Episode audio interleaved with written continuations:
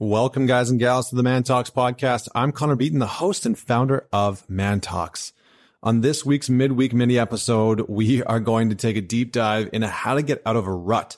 I figured that, you know, the month of December, sometimes we can feel a little bogged down. Typically, a lot of people spend a ton of money in this month. We can feel like we're in a little bit of a rut leading up into Christmas. Uh, and maybe we feel like we're in a, in a funk coming out of Christmas. You know, there's a lot of pressure that people feel to start the start the year off right and to begin anew and you know there's that's when gym memberships are at their all-time high and programs are at their all-time high and people invest and spend a lot of money to sort of pull themselves into this new space and it can be a very challenging time for a lot of people when they feel like they might be in a rut. So, and maybe this isn't applicable to you right now. Maybe you are in a great place and that is freaking awesome. Uh, I congratulate you. Maybe this podcast episode isn't for you right now, but maybe it's something that you want to bookmark or maybe this is something that you want to share with a friend who is in a rut, who you can tell is stuck in a rut or uh, who's maybe just going through a rough time and needs to be pulled out. So if that is you, then please mend it forward, send it to somebody who could definitely use to, to listen to this podcast. And thanks for doing that. So before we start, as per usual, thank you, thank you, thank you, thank you so much for sharing this podcast and for being a part of this tribe and community. I have loved the uh, DM messages recently and the people reaching out through email and the feedback that you guys have been giving. Absolutely incredible. Thank you for coming to say hi at the live events. Thank you for sending me videos. I got a few videos from people recently, uh, reaching out and saying thank you. So that is awesome. And I love it. So let's dive into this episode. How to get out of a rut. See, being stuck in a rut isn't actually a barrier or a wall to greatness. It's actually a part of greatness. And there are a few things that you can do right now to get unstuck on your way back into greatness. So there's a little bit, uh, a little bit of a, a, a, format to this, and so I'm going to give you that right now as I stutter my way through it. Uh, uh, uh. uh, so losing momentum really happens to everyone. I think that's where we need to start. It really does happen to everyone, no matter what the task is, no matter what the business is, no matter what the job is. It really is the task at hand. So consider it really a temporary setback rather than a permanent condition because a lot of us get into this space of feeling like we're in a rut. We feel like we're unmotivated and it is easy to buy into the belief that that is going to last forever. And that actually really hinders us from moving forward. So what are some of the things that actually keep us stuck? You know, when you feel like you're, you're trapped on a hamster wheel, you're spinning in circles and, and getting deeper, deeper into the, into a rut what actually gets us into that space? Because if you feel trapped in a negative cycle, it's probably not due to a lack of ideas or opportunities. So to get things moving in the right direction again, you may actually need to, to adjust how you think about change. And we persist in doing things that do not bring us the results that we want for four key reasons. And so this is important. This is really, really important.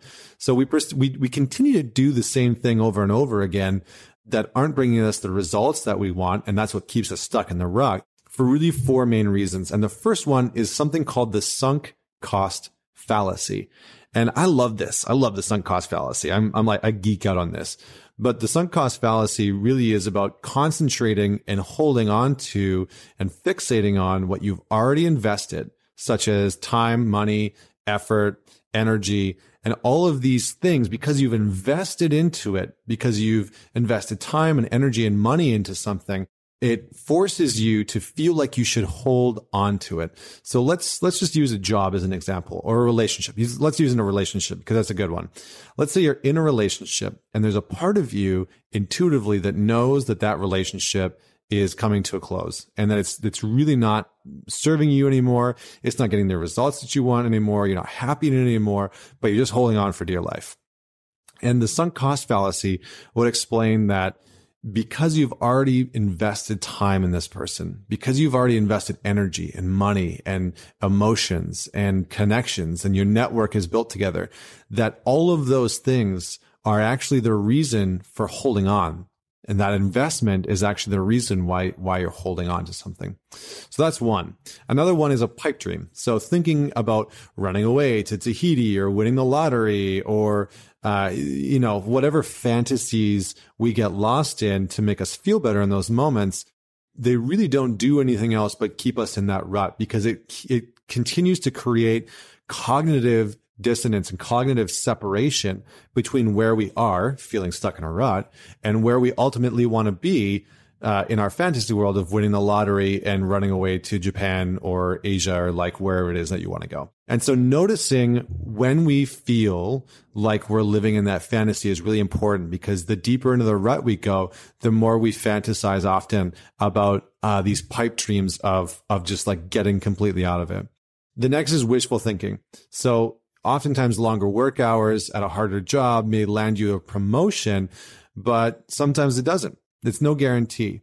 And in the meantime, you might get wor- burned out. And so sometimes we have this like wishful thinking about things in our lives that we believe are going to help. And so we attach our outcomes onto those things that we hope are going to pull us out of the rut. But there's no guarantee in that.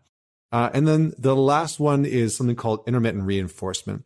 And so when we get caught in a negative situation, small positive cues may signal that things will improve eventually when in fact they may not. And so instead of remaining in a dead end situation, determine objectively whether things are actually improving overall. And so what this means is that sometimes when we're in a rut, we will so desperately want uh, to move out of that space that we will take any minor positive change as the like the sign of our salvation right? And because we want so desperately for that for that small positive change to signal that we're going to get completely pulled out of the rut. So these are all important things to know when dealing with being stuck in a rut but if you're trapped in any of those four sticky mindsets, if you're trapped in any of those places, uh, you know, the hamster wheel or in the rut, there are some strategies to help you really pull out of that space. Now, the first one uh, is, is to be able to em- embrace regret. Now, regret may paralyze you uh, from making progress, but what, what a lot of research has actually shown that that is counter thinking or counterfactual thinking can actually help you help to motivate you. And so oftentimes when we are trying to avoid regret, it paralyzes us from taking the action that we actually need to take. And it seems counterintuitive, but when we actually embrace the regret that we have about maybe not taking actions or not doing the work that we were supposed to do, it can be incredibly motivating for us because it helps us to move through uh, the thing in which we have been avoiding the most. So if we're avoiding regret, we're not taking action because we're not we're not allowing us ourselves to really uh, embrace that and, and fully embody it. But when we allow it to pass through, we can actually see what actions we need to take more clearly. The second one is is actually setting attainable goals. So sometimes we can be overwhelmed by the amount of change that is required to get out of a rut. And so, you know, the light at the end of the tunnel seems very bleak and very far away and very faint. And that actually is the thing that keeps us in it. And so oftentimes what I've seen with with, especially with high performers when they get into a rut, what they tend to do is set super lofty, crazy ambitious goals to try and overcompensate for it. When what we actually need is some manageable, attainable goals to help us incrementally get out of the rut. And this is where, you know, manageable interim goals come into play. And we also need to be mindful that we tend to exaggerate our abilities uh, or wrongly attribute failure to circumstances beyond our control. So we, we really need to execute a certain amount of ruthless uh, realism in this space about what your talents are and how they match up with the goals that you're trying to set. So if you're in a rut, if you're in a negative space, notice your tendency to want to set these like huge, big, hairy, audacious goals to try and bounce out of the rut in one foul swoop versus setting some manageable, attainable goals that you can clearly execute on day in, day out, week in, week out, and actually pull yourself out of the rut one step at a time. Uh, the other thing, you know, there's things like critical thinking. Uh, obviously, having a, a, certain degree of critical thinking is important, uh, but I don't really have a ton of time to go deep into critical thinking on this one. So I'll, you know, I'll leave that with you if, if that's something you want to look into. But something that has been helpful is, is there's two more things. Mental contrasting, um, which helps you really stay motivated by that desired future while keeping you realistic about really the, the steps that are needed to fix the problems that you're facing. So in order to do this mental contrasting, what you what we really need to do is contemplate your ideal future. So contemplate the ideal future that you want while thinking about the short-term factors that are actually standing in the way of achieving it. So it's visualizing your future, the ideal future, while looking at the obstacles that are in the immediate uh, short-term future. So just imagining having the future uh, alone and uh, imagining the, the future alone and, and thinking about the possible problems will not just propel you to take those actions, but it'll actually help you form the next steps. So the mental contrasting might be something that you want to do right before setting the attainable goals. So you can create a step by step action plan. And the last piece that all this is going to require is for you to get out of your comfort zone a lot of the times we get into ruts because we are so stuck in our comfort zones and we don't want to break free of it.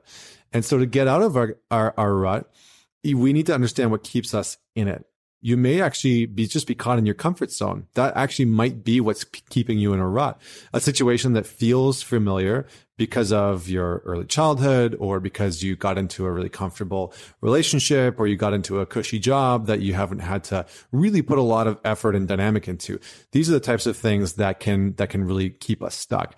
So we need to start to identify what those pieces are that are keeping us in our comfort zone and, and know, and I, I know this, this is like one of the most uncomfortable ones because people hate looking at this space, but know the things that we fall back into.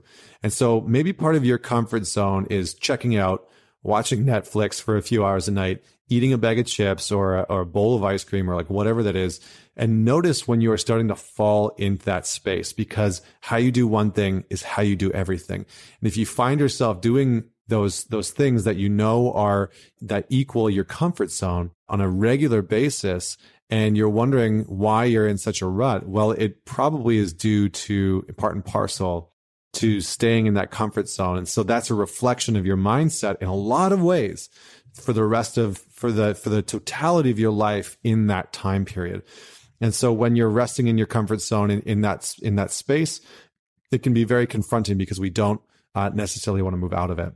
That's what I have for you today. Those are some of the ways in which we can pull ourselves out of a rut.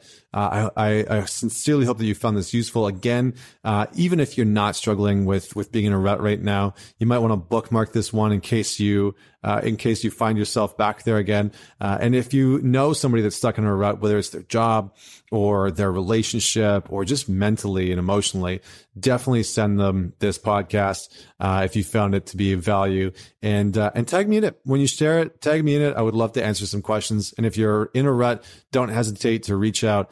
And uh, until next week, this is Connor Beaton signing off.